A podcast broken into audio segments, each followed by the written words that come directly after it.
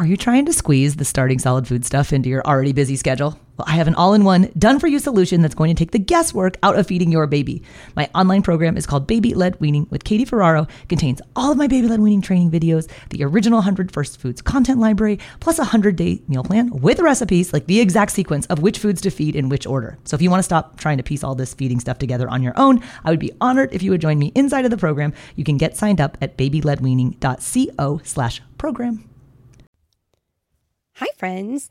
Are you looking for a new podcast? Maybe something you can share with your littles? Something that has some storytelling in it? Well, then look no further. We have Storytime with Philip and Mommy, where my son and I sit and discuss all the great books that you might love while we read them. So, little golden books, Berenstain Bears, and even the new classics like Bluey. We sit down, we read, we discuss, and we have so much fun doing it. Come and join us. Subscribe wherever you get your podcasts. It was about feeding being done by the baby, not to the baby. What most people saw was no spoons or no purees because that was what it looked like in practice. But it's always been more than that. It's about trust between parent and child. Hey there, I'm Katie Ferraro, registered dietitian, college nutrition professor, and mom of seven specializing in baby led weaning. Here on the Baby Led Weaning Made Easy podcast, I help you strip out all of the noise and nonsense about feeding leaving you with the confidence and knowledge you need to give your baby a safe start to solid foods using baby led weaning.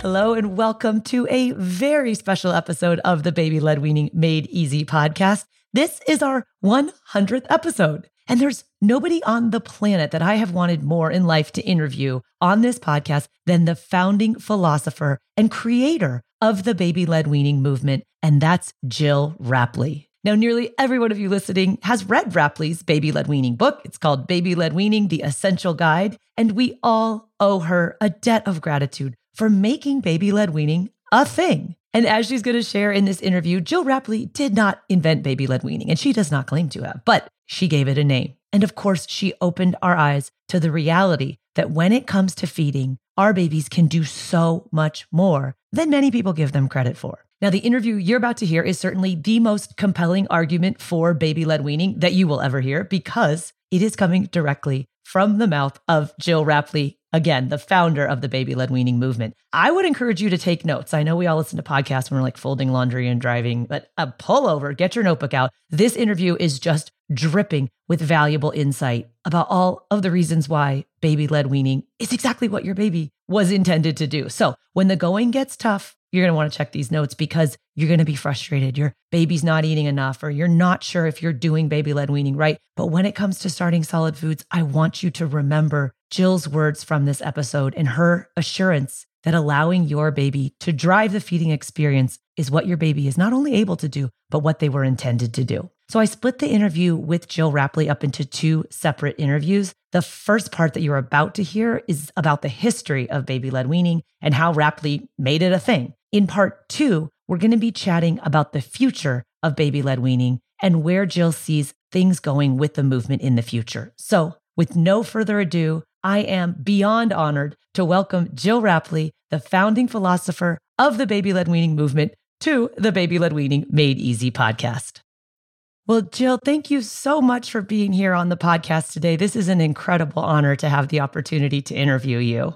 I'm absolutely delighted to be here, and, and I think the honor's mine, actually. Well, Gill, every parent and caregiver who stumbles upon or intentionally learns about baby led weaning, they immediately come to know your name as being synonymous and responsible for the entire philosophy of baby led weaning. However, I was wondering if you could tell us what you did before you came to be known as the founding philosopher of baby led weaning. Essentially, how did you get into this line of work? Well, I started off as a nurse right out of school. And then I qualified as a health visitor. And a health visitor is a little like a public health nurse. In the UK, a health visitor undertakes the kind of work that in many countries is done by a pediatrician. So the health visitor is involved with immunizations, with child developmental checks and surveillance, and an awful lot to do with feeding. So I was seeing many, many families throughout their feeding experience, and introducing solids presented quite a challenge for many of them. Then I became a mom myself,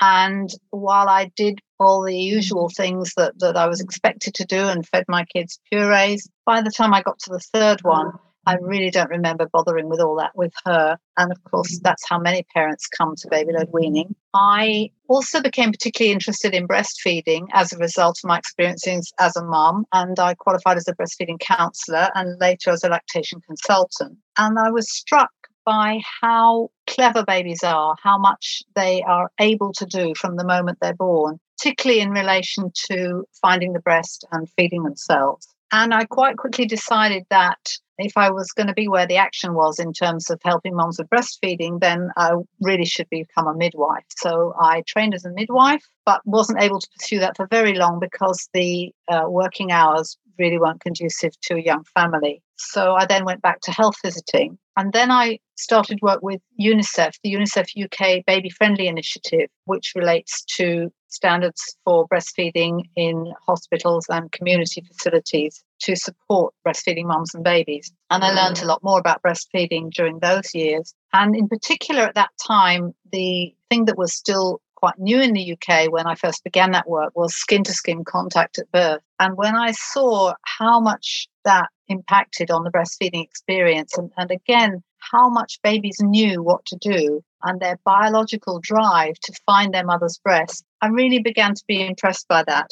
And it made me ask the question well, if babies are born, and I'm talking about babies who are born on time and don't have any medical issues or whatever, but if they're born able to access the breast and feed themselves, essentially, then why do they suddenly lose that ability? So that from whenever we introduce solids onwards, we have to do it to them. And it was becoming clear to me that it might be to do with the fact that we were introducing the solids too early. Because by about six months, as I knew from my health visiting experience, babies could reach and grab things and take them to their mouth. And that seemed to be a logical time to for them to move on to solid foods. I was also struck by how much they needed to use all their senses to feed well at the breath and thought about how that might impact on their learning about solid foods and their strong instinct for survival, which as the baby grows becomes apparent in the way in which they want to explore their environment and how they use all their senses to do that.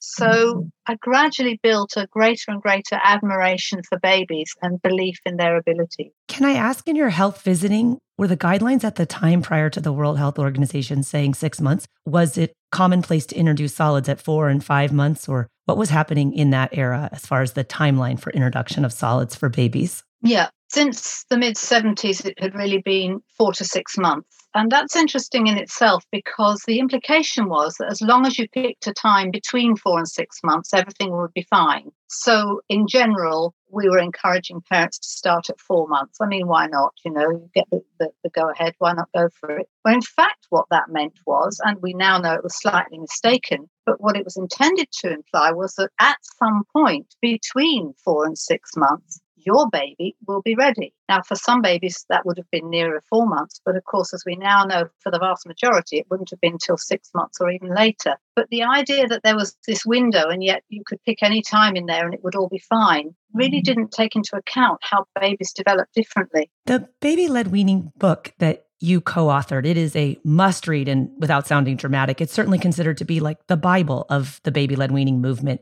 And I was wondering if you could tell us a little bit about the process of turning your research into a book, a little bit more maybe about what the environment in infant feeding was like back when you wrote the first edition. Well, I guess the first thing to say is that really my research was very minimal up to that point. It depends how we define research. I hadn't done any formal research except a very small piece for my master's degree, which was around the time that the six months kind of rule was coming in, 2001 and 2 and so on. I qualified my master's, I think it was 2005, but it was a very small part of that.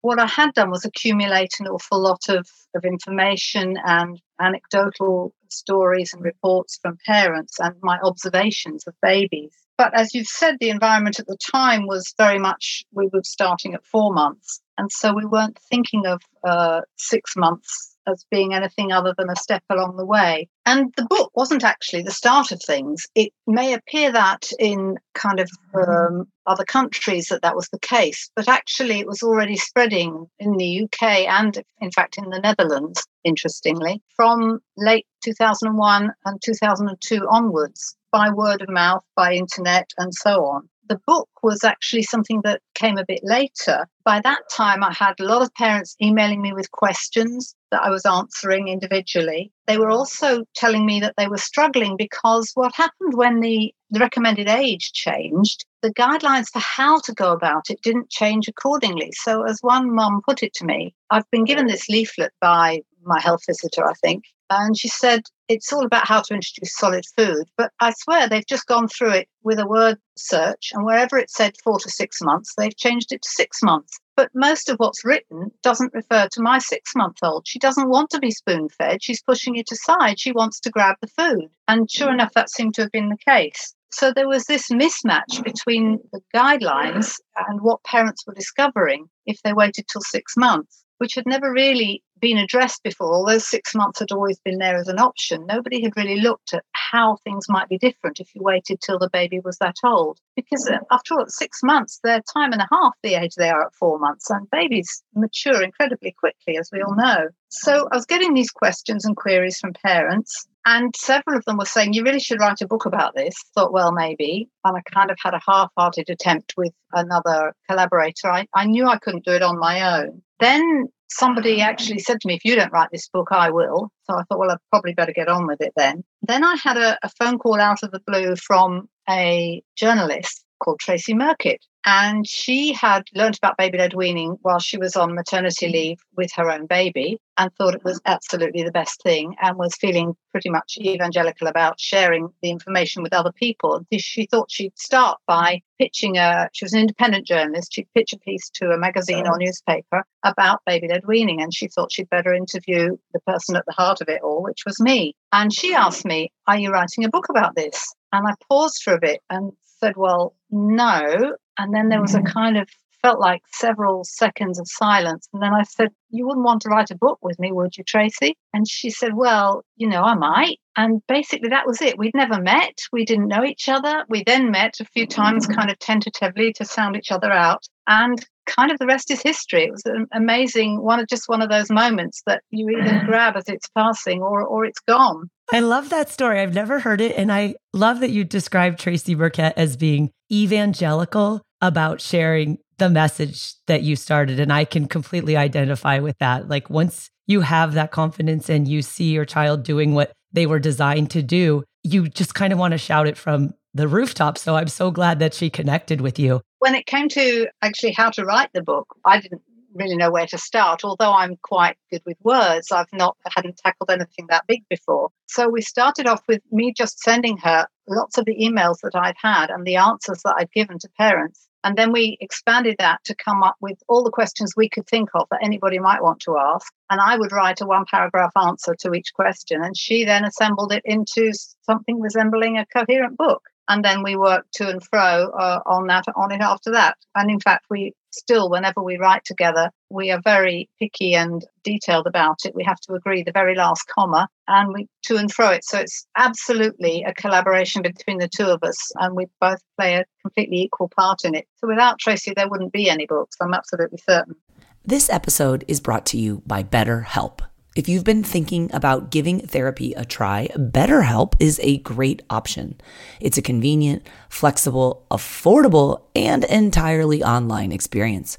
All you do is just fill out a brief questionnaire to get matched with a licensed therapist, and you can also switch therapists at any time for no additional charge. I used to think therapy was just for people who have experienced major trauma but therapy can help you be at your best no matter what you're going through. So, whether it's to learn new positive coping skills, set more realistic boundaries, or just show up as a better version of yourself, BetterHelp is here to help. Therapy can help you find what matters to you so that you can do more of it If you want to live a more empowered life, therapy can help you get there and BetterHelp can help you. Visit betterhelp.com slash weaning today to get 10% off your first month. That's betterhelp, H-E-L-P dot com slash weaning and get 10% off your first month. Well, when you first wrote the book and it started to pick up traction, what do you think was the biggest divergence in your approach to starting solids compared to what had been happening in the mainstream infant feeding world prior to the publication of your book? I guess the biggest diversion was the difference between trusting babies and not trusting babies. Um, it was believing in babies' autonomy and their capabilities and the need for them to explore food and come to it in their own time using all of their senses. It was about feeding being done by the baby, not to the baby. And that, I think, was quite a big shift. It was in line with what we were learning about breastfeeding, but it hadn't kind of permeated into the, the later aspects of feeding. Of course, what most people saw was simply a no spoons or no purees, because that was what it looked like in practice. But it's always been more than that. It's about trust between parent and child. And the other thing is what I mentioned before. I don't think there had been any recognition that we were often making eating so miserable for babies and then having to try and undo that quite a lot of the literature I looked at in the early days was around toddlers and older children, picky eating and food refusal, and so on. And time and again, I came across this golden rule, which was give the control back to the child. That's the way forward. And I just thought, why ever did we take it away in the first place? Maybe we just, rather than self feeding being an answer to the sort of problems I saw as a health visitor, maybe it could be the way to start. Mean, clearly I'd already had that thought before I wrote the book. Sorry, I'm kind of jumping backwards and forwards. But this idea that the control rested with adults was still very dominant when that book came out.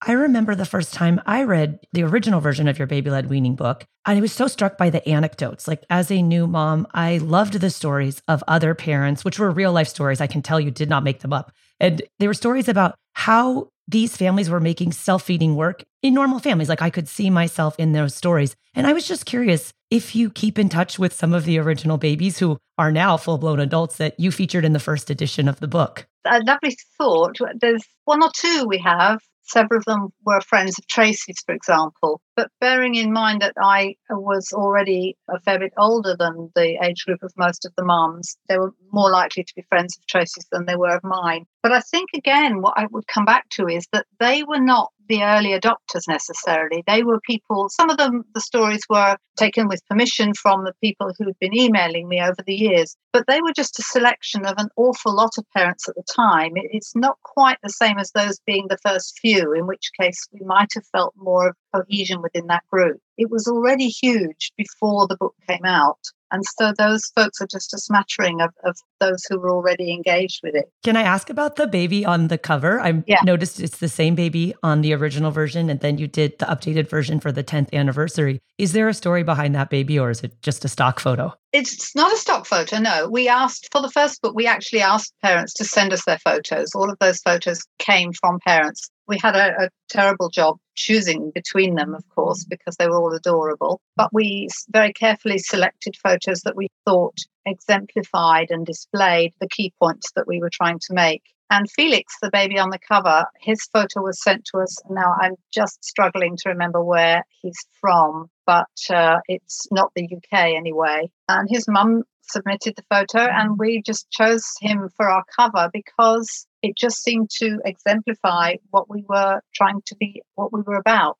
There is an interesting anecdote actually concerning the photos, and that is that when we whittled down to a short list, we had stuck them all up on the wall in Tracey's house where there was a blank wall, and we just pasted all these photos up and, and mulled them over and whittled it down. And when we got to the what we thought were the final few that we would use for the book, we invited Tracey's partner to come and, and give his opinion. Mm. And he said, Well, it's wonderful, but none of the babies are smiling. And we thought, Oh no, oh, that's awful. Oh my gosh, what have we done? And then we realized, of course, they're not smiling. They're focused. They're focused on the food. You don't smile at food, you smile at people. All the images we have of babies smiling is while they're being fed, or in between mouthfuls, of course, if, if they're feeding themselves, but not while they're actually engaged with the food. I don't smile at my food, and I wouldn't actually expect a baby to. And so that was a huge moment for us to realize just how different this was and how different it looked. Because no longer is this about make eye contact with your baby, get him to smile so that you can put the spoon in. This is about respect for a baby exploring something and being engaged with it and not interrupting him. So that was a huge moment. And Felix, the baby on the cover, it's hard to describe a picture on a podcast, but so many of you listening have this book.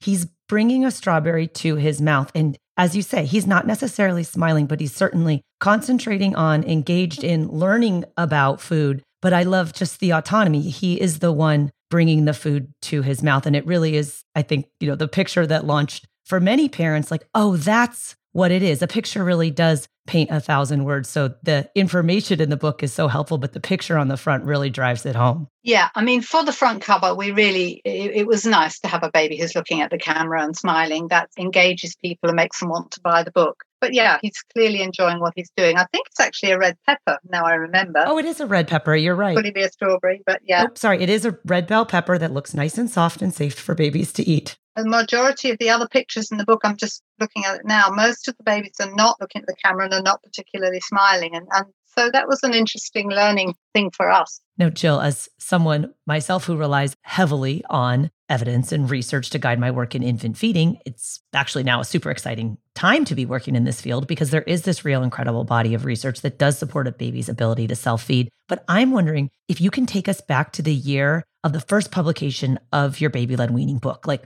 back before everyone was interested in comparing traditional spoon feeding with the baby led approach. How did the lack of peer reviewed publications in like the specific area of baby led weaning at the time. How did that shape your career? Like how did you support these ideas theoretically when you had a lot of anecdotal evidence but there wasn't a lot of specific research done? I mean you really stuck your neck out there and for that we're grateful but i can imagine that it was not easy you're right. There were difficult moments. In fact, I'm, I'm kind of almost glad that social media wasn't really a thing or it wasn't in my life back then because now I see just how Twitter can get quite nasty. I, I'm almost glad that I wasn't engaging with it back then because I didn't have the confidence, if you like. I felt quite vulnerable. But it's interesting that we talk about a credible body of research. There was and there still is a credible body of research to support baby led weaning not actually for baby led weaning. So uh, I think the buzz phrase nowadays is evidence informed rather than evidence based. So we knew, for example, that babies of six months could bring things to their mouths. We knew they were beginning to chew from that age. We knew from fossil evidence that babies thousands of years ago were probably chewing quite tough things from around six months we had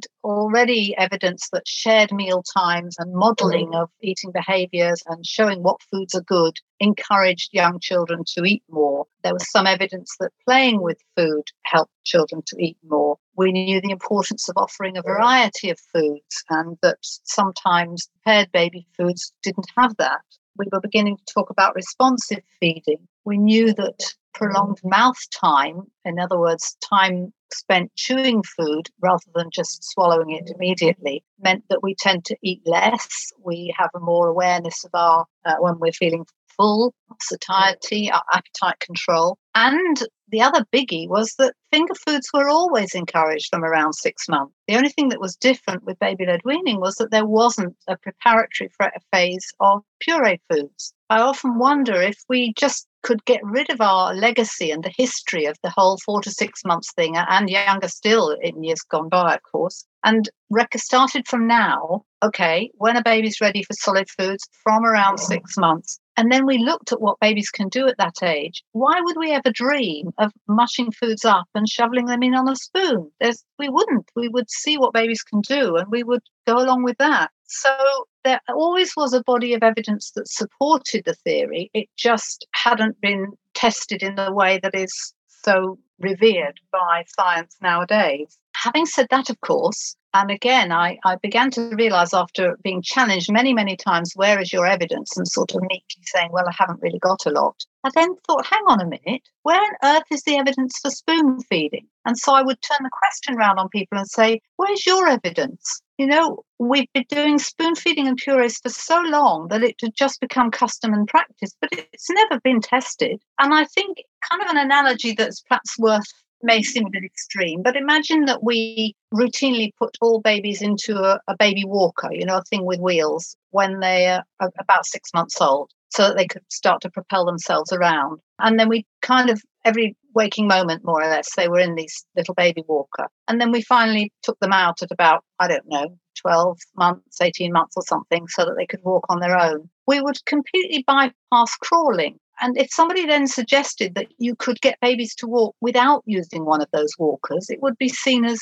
as really odd because we would be so used to doing it that way. And that's the way I felt really mm. about the whole spoon feeding thing. We had just become accustomed to it. And to have to justify doing it a different way, a more natural way, a way that a baby would surely do by himself anyway, seems so strange. It's just as ridiculous to have to prove that breastfeeding is superior to formula feeding. That's not to stop formula feeding. We need it for the occasions when breastfeeding is not appropriate or, or not wanted or, or for whatever reason can't happen. But the idea that we have to prove that it's superior is just a nonsense. We're looking at something that a baby would normally naturally do. We only have to look at other mammals to see that there aren't any others that put things in a blender and then spoon feed it to their infant. They take their infant with them to where the food is. They demonstrate by feeding themselves what can happen, and the infant copies. No reason why that shouldn't apply to human mammals. So once I started to gain the confidence to turn the question around to people and say, well, where's your evidence for what you're doing? Uh, I found that it quietened down a little bit.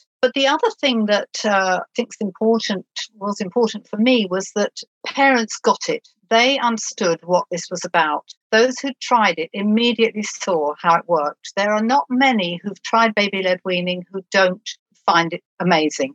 Far more who have tried spoon feeding and then gone the other way, much like yourself. Once you've seen it and you believe it, it's just huge. So I focused my energies on speaking to parents, on writing for parents, because they were the best advocates. At the time, professionals were a little bit slower to get on board. I could talk a bit more about that. I'm always grateful to the fewer academic folk who did get it. So, a prime example would be Professor Amy Brown, who herself did baby led weaning with her babies and has since taken up the gauntlet and conducted a lot of mm. excellent research around it. But it, it was in that order. It was parent led first, and they it was the parents who kind of pushed the professionals into taking notice and recognizing that this wasn't just a fad that was going to go away. But I have often felt, especially in the early days, on the one hand, slightly vulnerable, but also I have found it amazing that people couldn't see what I could see, if you like. That sounds a bit arrogant, but actually, I felt like the little boy who is trying to say, hang on a minute, the emperor hasn't got any clothes on. Because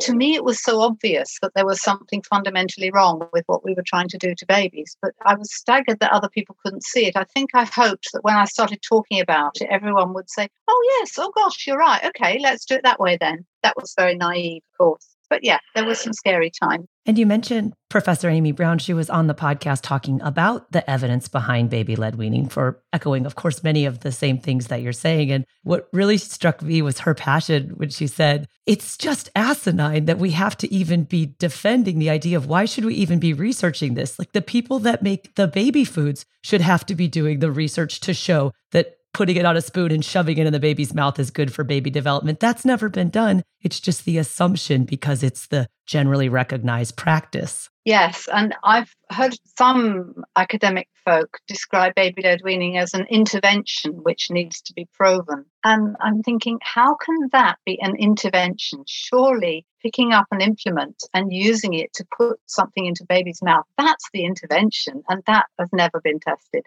And it's lovely that someone like Amy come out and say that so strongly. She very rightly has the respect of, of uh, academic and professional communities. And so she's a, a wonderful person to speak for baby led weaning in that area. She does. And she makes such a nice point of she does all the important research so that everyone can understand the evidence informed, evidence based. But she says it is kind of ridiculous at the end of the day that we even have to do this, but she's doing the work. So so, back when you began first speaking and presenting and writing about baby led weaning, you touched briefly on this. In addition to the, well, where are the evidence sort of people, what were some of the hesitations, maybe outside of the academic, but inside of the medical and parenting communities that you ran into? Well, there were worries about would babies eat enough? Would they eat the right things? I remember being quite challenged as well by colleagues who felt that for families whose own diets were really quite poor, I don't mean poor uh, in terms of monetary things, but not good choices about what to eat and not eating a balanced diet, perhaps relying heavily on processed foods. They felt that actually those babies would be safer having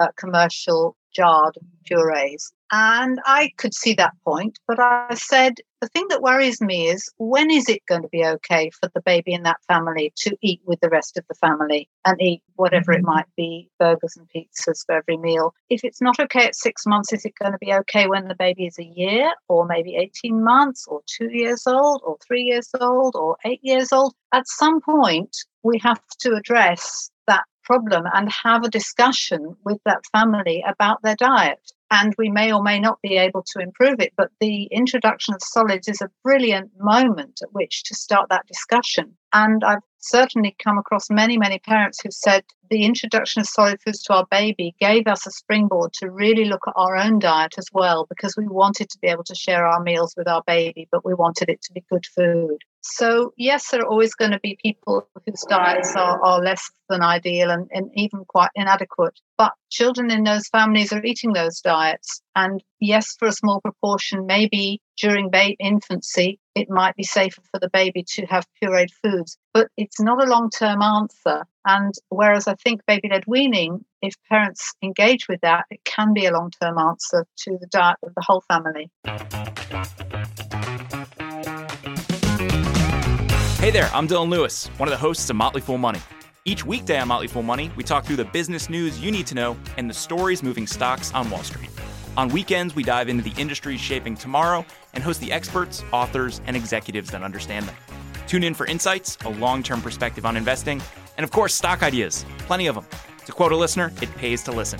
Check us out and subscribe wherever you listen to podcasts. Like, what about pediatricians, perhaps, who are still problematic sometimes, I guess. I have to say, I haven't had a huge problem with pediatricians in the UK, mainly because they don't undertake the same role as they do in so many other countries. So, for example, the regular discussions about feeding and when to start introducing solids and so on, those happen with a health visitor. In the UK, usually you only see a pediatrician if your child has an illness or, or, or some problem. So, those discussions were I kind of didn't need to have in the in the UK, but they have happened elsewhere in the world. And sure enough, pediatricians can be a gateway to baby-led weaning or a barrier to it. I think that's the case for all of those whose work focuses really on young children. Baby-led weaning tends to divide opinion, and so what I have tended to do is work with people who are keen and interested to learn and are basically on board with the concept rather than just beat up myself or other people in a fight with those who disagree.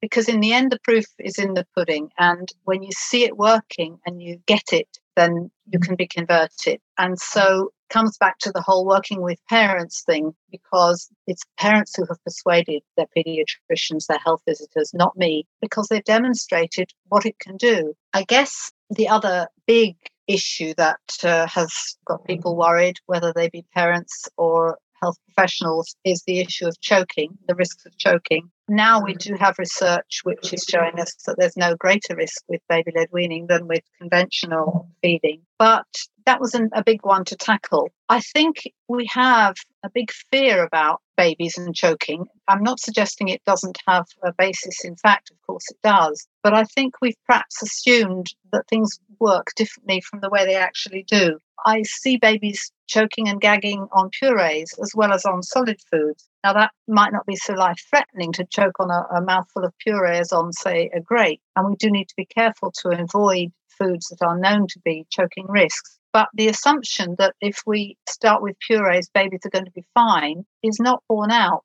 And as I say, finger foods were always being recommended from around six months onwards, even when we were starting purees at four months. And yet people weren't panicking about babies choking. That panic seemed to come along with baby led weaning, and I'm not entirely clear why. I think I sort of shook the ground underneath a lot of health professionals. The people who straight away understood what I was saying tended to be the breastfeeding community, the breastfeeding counselors, the lactation consultants, and, and the health visitors midwives who were well versed in, in breastfeeding and pediatricians and, and any others who, if they really understood breastfeeding, they understood the concept of a baby feeding him or herself. But for others whose whole approach, especially a lot of therapists whose whole approach revolved around the use of purees and spoons, I think it rattled them a lot because it pulled the rug from their understanding of the way things had to work. Plus, a lot of professionals were actually reacting to the change to six months rather than to baby led weaning itself because the two things kind of happened around the same time. I got a lot of the flack which was actually directed at the change in age. So I learned quite quickly to differentiate that when people would uh, tackle me about baby led weaning, I could steer the conversation to try and clarify what actually was their problem. Was it babies feeding themselves or was it actually starting solids at six months? And very often it was the latter, but they had taken baby led weaning as a kind of symbol of that. And, and so were tending to attack that inappropriately. When you mentioned the research, I think some of the most compelling of Amy Brown's research is that data that shows that infants who are most likely to choke are actually the ones who are given finger foods least frequently. I see parents' eyes light up when we talk about those studies and students in my courses when they learn about them because they think, gosh, that does make sense. We don't say practice makes perfect, but practice makes progress. And if the children are never even allowed to experiment with other textures on their own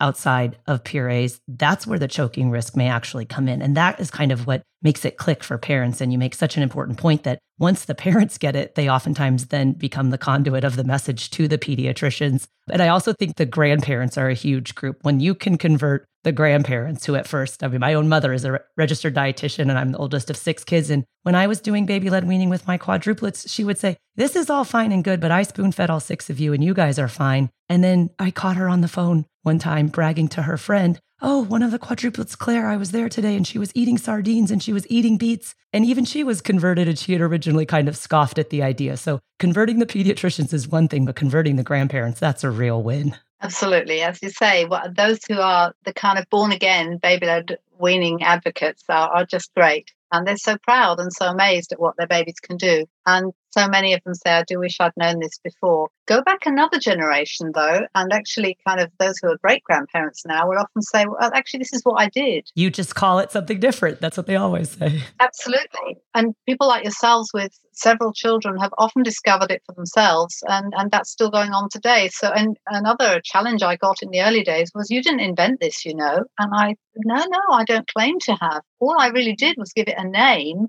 and develop a theoretical base for it so that it could be talked about. One of the, the lovely things now is that we can actually have a debate. Are you and parents will ask each other, are you doing spoon feeding or are you doing baby led weaning? Before it had a name, there wasn't that discussion. You either did spoon feeding or you did something that you didn't really tell anybody about because it wasn't official and it didn't wasn't recognized. So I love the fact that we can have a debate now. Well, Gill, you have been so gracious to share your time with us today. And I know my audience literally is going to eat up every single word you just said. We're actually going to be recording a second part two interview where we'll be talking more about the future of baby led weaning as you see it and where it's going. But before we end today, could I just ask you about the role of spoons in baby led weaning and perhaps how your outlook on spoons in infant feeding has maybe changed or evolved since the original publication of your book? It's a nice question. I don't think my outlook has changed actually. Probably the way I articulate things has changed, but it was never really about the spoons. It was about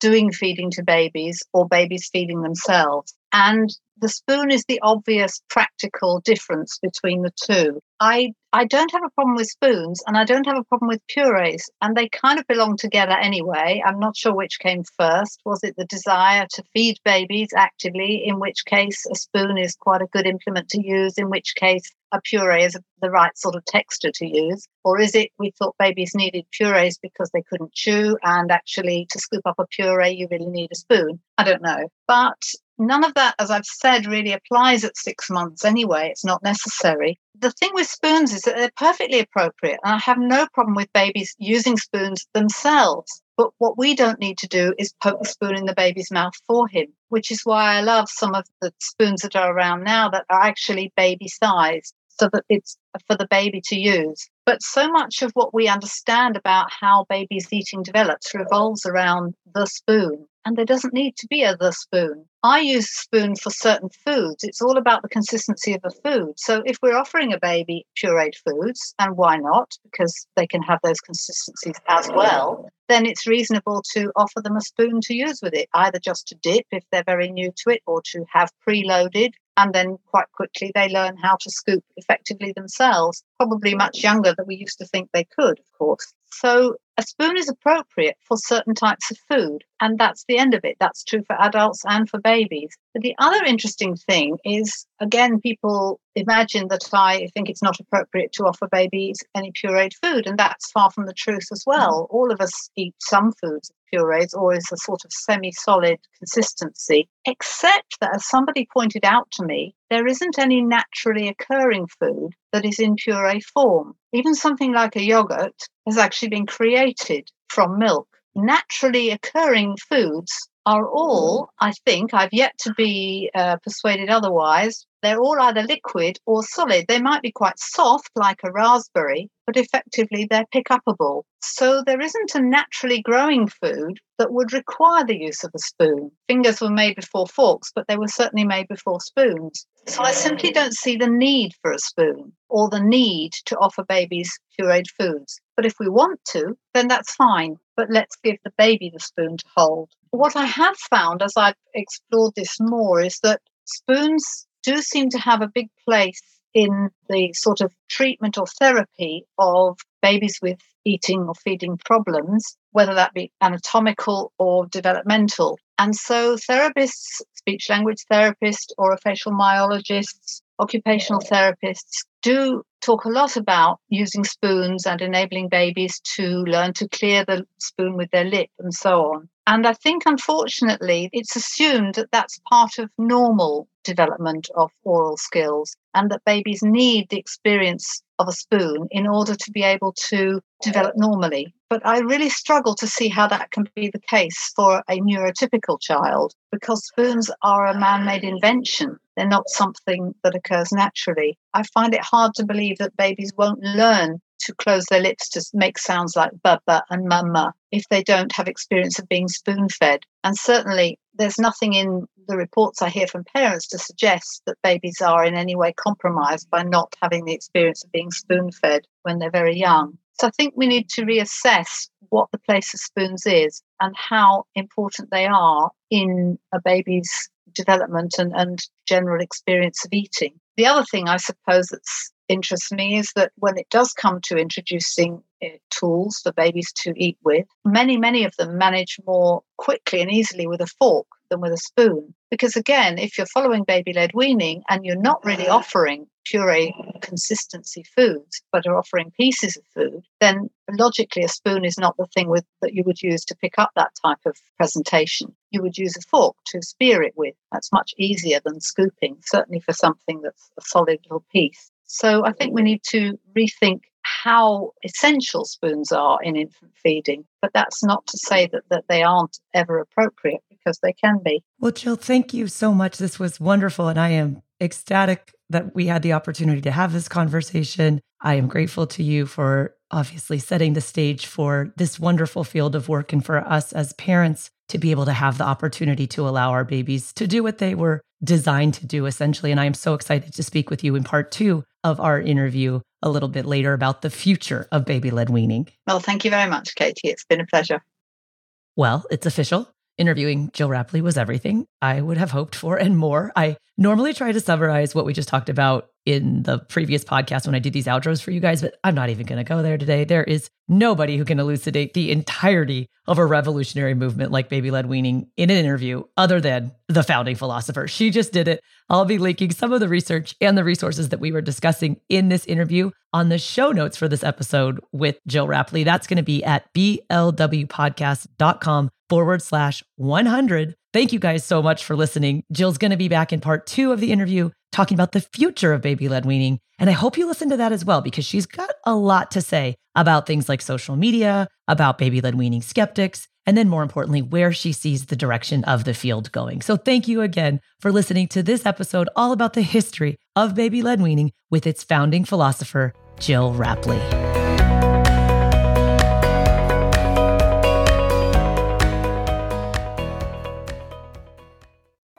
From the terrifying power of tornadoes to sizzling summer temperatures, AccuWeather Daily brings you the top trending weather related story of the day, seven days a week. You can learn a lot in just a few minutes with stories about impending hurricanes, winter storms, or even what not to miss in the night sky. So listen and subscribe to AccuWeather Daily wherever you get your podcasts. That's AccuWeather Daily wherever you get your podcasts.